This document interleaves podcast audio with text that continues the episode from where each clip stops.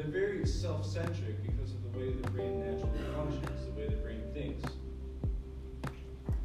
It makes, them, it makes it difficult for them to have anything more than just a passing acquaintance At many universities like this one here, fortunately, they have offer a peer-to-peer group.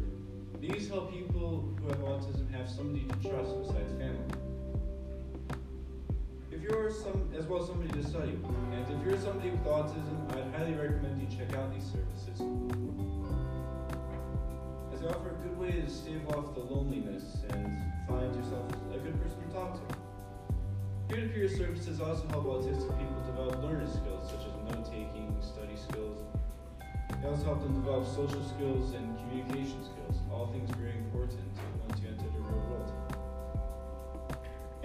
personal experience, having a sort of mentor who's about the same age as you is invaluable for living a successful life with autism.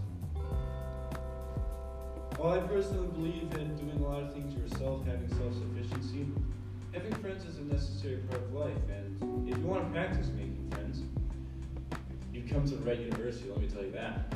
You can really go through the OC without tripping over a student organization.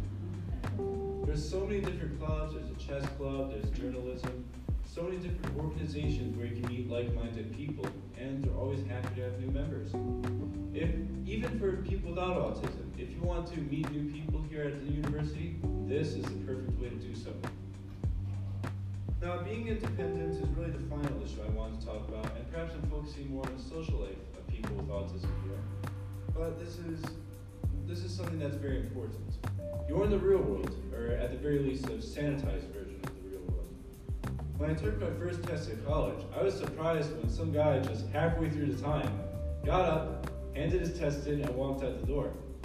I didn't know what to do. I was like, what just happened? Hey, you're not supposed to go. I later learned that most classes are like this in college. And in the real world, you're on your own. Parents can help you anymore, and everything you do is on you. Good luck. On this issue, but telling you to make your bed every morning is something you can learn from a less awesome person on TV or from a computer screen. Here's how, now I just want to bring this up, here's autistic people. There are hundreds of different things going on, you have no idea how to do any of them, and you have no idea what's going on in the first place, because these, there so many different things to do. There is a silver lining though. You become very, very creative. Since you always have an, an impending doom and always have an impending sense of doom and despair, you begin to realize that there are ways to stop being in doom and despair. Inevitably, this results in people falling over, over themselves in pipe dreams and living with their parents until they're 45. But it does create some real successes in this world. Let's look at Temple Grandin, probably the most famous person in the world with autism. I had the opportunity to meet her a couple of years ago, and I can tell you that even at 70 years old, she still needs help facilitating conversations. She has an aide with all the time. However, that hasn't gotten in the way of any of her achievements.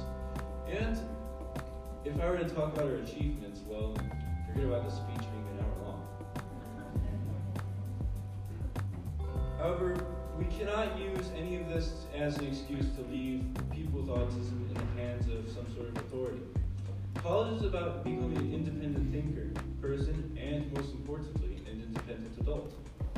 To give the autistic person everything they need on a silver platter only serves to damage them for the long run. For example, while talking to a special ed teacher at the Rochester School District, she told me how parents who pretty much gave in to the whims of their child in every issue would often lead to that child being it would often lead to that child having issues with graduation this example does have to do with, with younger children, it still affects those of us who are in the college setting and have autism. If we have no expectations placed upon us, how will we ever become better? If, how will we become stronger if we never have to work to better ourselves? Now, e- if I'm going to be honest, it's very easy to sort of insulate and protect people with autism in the modern world. Society makes me feel like makes us feel like we must, lest